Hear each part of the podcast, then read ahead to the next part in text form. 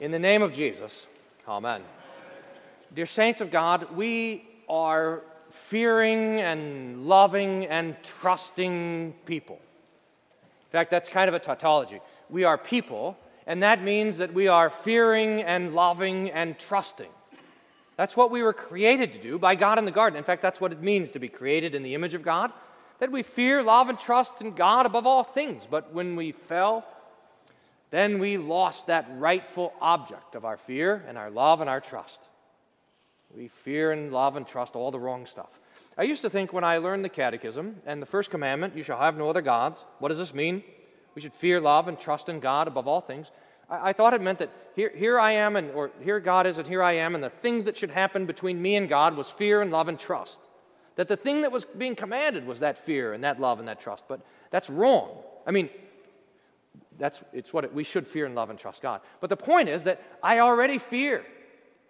I don't need to start fearing. I'm already afraid. I already love. I already trust. The question is, what? What am I afraid of? What am I trusting in? What am I loving? What is the object of these three things? Because whatever it is, whatever the object of my fear and my love and my trust is, that is my God.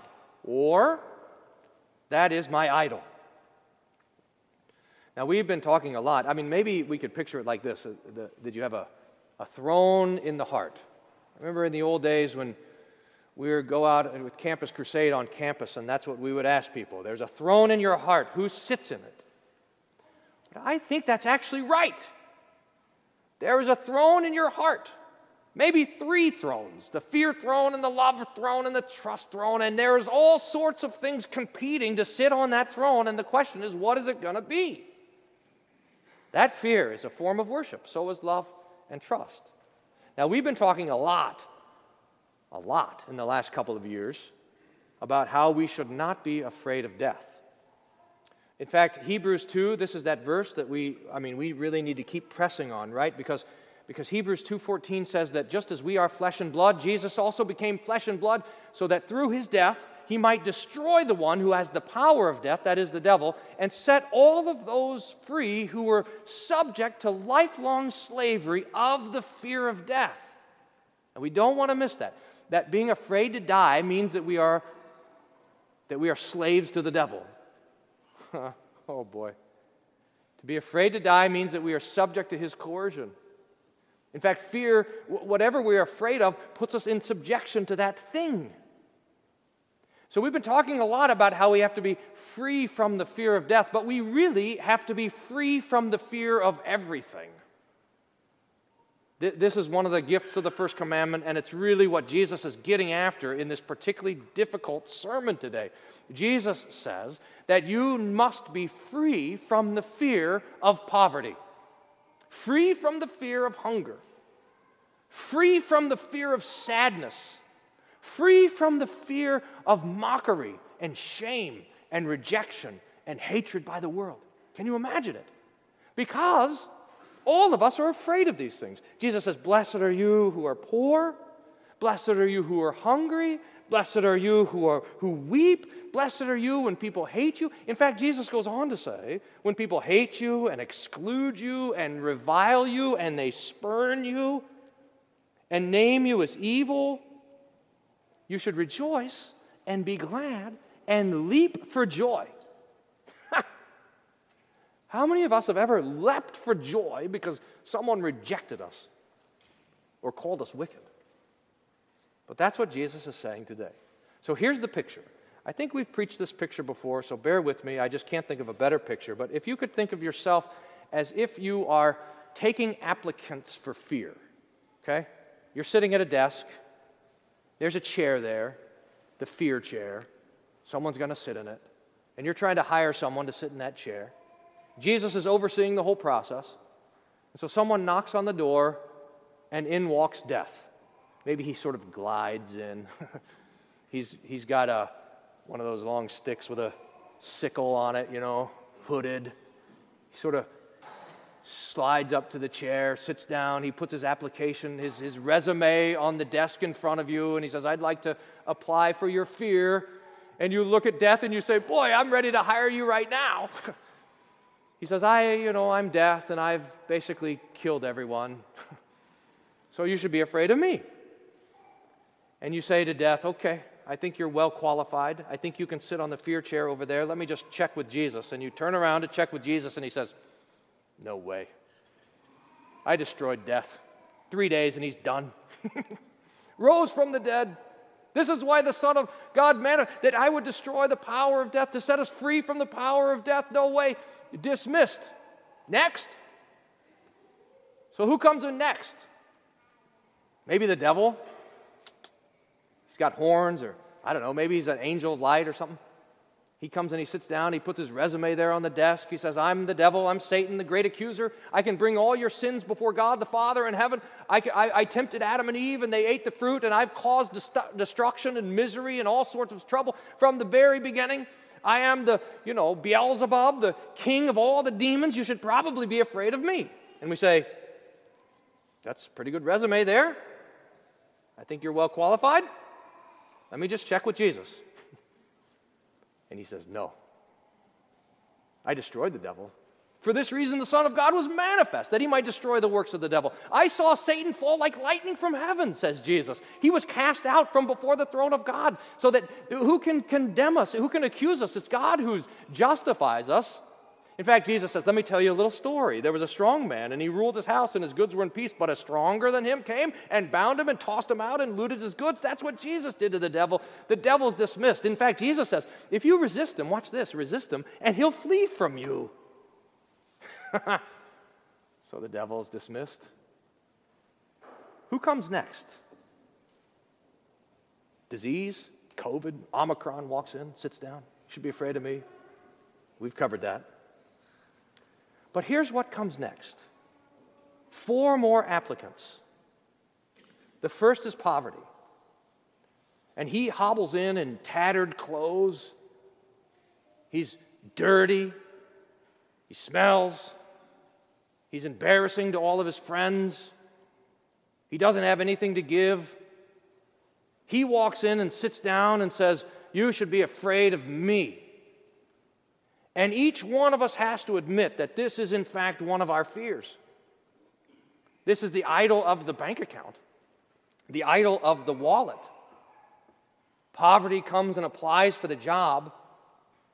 And just as we are about to hire him, we look at Jesus and he says these words to us this morning. Listen, blessed are you who are poor. Yours is the kingdom of God. So the idol of money and mammon and the fear of poverty is sent out. Next, in comes hunger. He staggers in. His cheeks are sunk. You can count his ribs. He can barely talk. He asks for a glass of water. He looks horrible. Hunger. Not even being able to feed yourself. You should be afraid of me. And just as we're about to put hunger on the throne, Jesus says to us this morning these words Blessed are you who are hungry now. You shall be satisfied. And so the idol of the stomach and the fear of hunger is dismissed. Next, in comes sorrow, weeping, wiping his tears and shaking because of the because of the sorrow that he's suffering. And he sits down, a miserable thing to look at, no joy at all. And just as we are about to be afraid of that, th- this is the business of seeking after our own pleasure, which is probably what defines our world and our culture now. Seeking after that which is not sorrowful, uh, trying to avoid at all costs pain and suffering. And we're just about to be afraid of it, and Jesus says these words Blessed are you who weep now, for you shall laugh. Sorrow's dismissed. Next, and finally, comes in mockery. I, I, there's probably a crowd of people. And they're jeering at you, they're pointing at you, they're laughing at you because you believe in Jesus and you think the Bible is true and you trust in the Lord and you believe in eternal life and and, and they're mocking you and despising you and posting rude things about you on Instagram or whatever. Here comes shame. This is a real temptation to be afraid of this. And we're just about to put that on the throne when Jesus says these words Blessed are you when people hate you, when they exclude you and revile you and spurn your name as evil on account of the Son of Man, rejoice. So mockery and shame are dismissed. Next. And at this point, there's no one left. There's no more applicants. There's nothing else to be afraid of that Jesus has not spoken of. In fact, at this point, we turn and look at Jesus and say, There's nobody else to sit on this chair, so it must be you. And so Jesus goes and he sits on this throne. He goes and takes the place in our fear, and he looks at you straight in the eye. He looks at you and he says to you, Do not be afraid. Don't fear. I'm not mad at you. Your sins are forgiven. Your enemies are destroyed. Your God is your friend. Your salvation is sure. Don't be afraid. Can you imagine? So that there is only one who we fear and love and trust God, Father, Son, and Holy Spirit. And he comes to us not fearfully, but in great kindness. And in this way, you are free. Do you see what Jesus is doing? He's setting you free from the slavery to your stomach. He's setting you free from the slavery to your wallet. He's setting you free from the slavery to your reputation. He's setting you free from a slavery to your, to your pleasures, free from all of that. Now, why? we'll get to next week. That's the next text. Uh, Jesus, in fact, it's what he preaches, and we'll have it next week. But here's a little hint. The reason why is because Jesus wants you to be free to serve your neighbor. We're always busy trying to collect up all the stuff for ourselves, to serve ourselves. And Jesus says, No, your life is here to be spent for the sake of your neighbor, so that you can serve them and bless them and care for them and, and serve them, that you can love the Lord your God with all your heart, soul, mind, and strength, and you can love your neighbor as yourself. Again, more of that tomorrow. But here's the rule that Jesus gives He says, Seek first the kingdom of God and His righteousness, and then all these things will be added to you.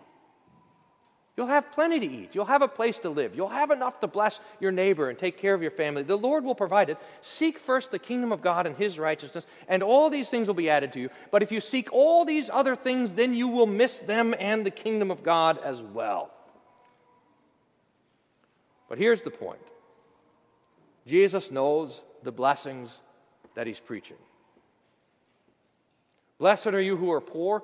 Jesus himself says that the Son of Man doesn't even have a, have a place to lay his head. He, uh, th- this is 2 Corinthians uh, chapter 8, verse 9, that he who was rich became poor so that by his poverty we might be made rich. Jesus had all things in his, in his eternal existence with the Father, and he empties himself of all of this so that he might win you. Blessed are you who are hungry. Jesus knew that hunger. He fasted for 40 days and 40 nights in the wilderness, tempted by the devil the whole time to stand where Adam and Eve fell. Blessed are you who weep. Jesus himself was called a man of sorrows, acquainted with grief. Jesus wept over Jerusalem. He wept at the grave of Lazarus. He wept over all of the suffering that was happening in the world. Blessed are you when people hate you and exclude you and revile you and spurn your name as evil. Who was more rejected and spurned and reviled than our Lord Jesus himself? The, the, the, light came into the world, but the darkness loved the, the, the light. It did not receive him because it loved the darkness. See, he was this is the part of the cross that Jesus despised. Remember, he endured the cross despising the shame that he would he was hanging there as they were gambling for his clothes and they were mocking him and Behold, the king, he trusted in God, let him save him. He was reviled and hated and excluded, and he was all of these things poor and hungry and weeping and reviled. He was all of these things for you. To win for you his kingdom, to make a way for you to come to eternal life to adopt you as his own dear child, to call you his friend and to clothe you with his righteousness and to forgive you all of your sins and to bring you into his family is all, all for you. To win for you the freedom of the children of God. So blessed are you, poor, hungry, sad, reviled children of God and friends of Jesus. He, dear saints, loves you. And He has given all to have you. And you will be with Him, this is sure, in the joy of eternal life.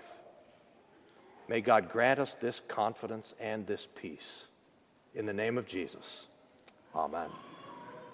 And the peace of God, which passes all that our minds can do, keep you in the true faith to life everlasting. Amen.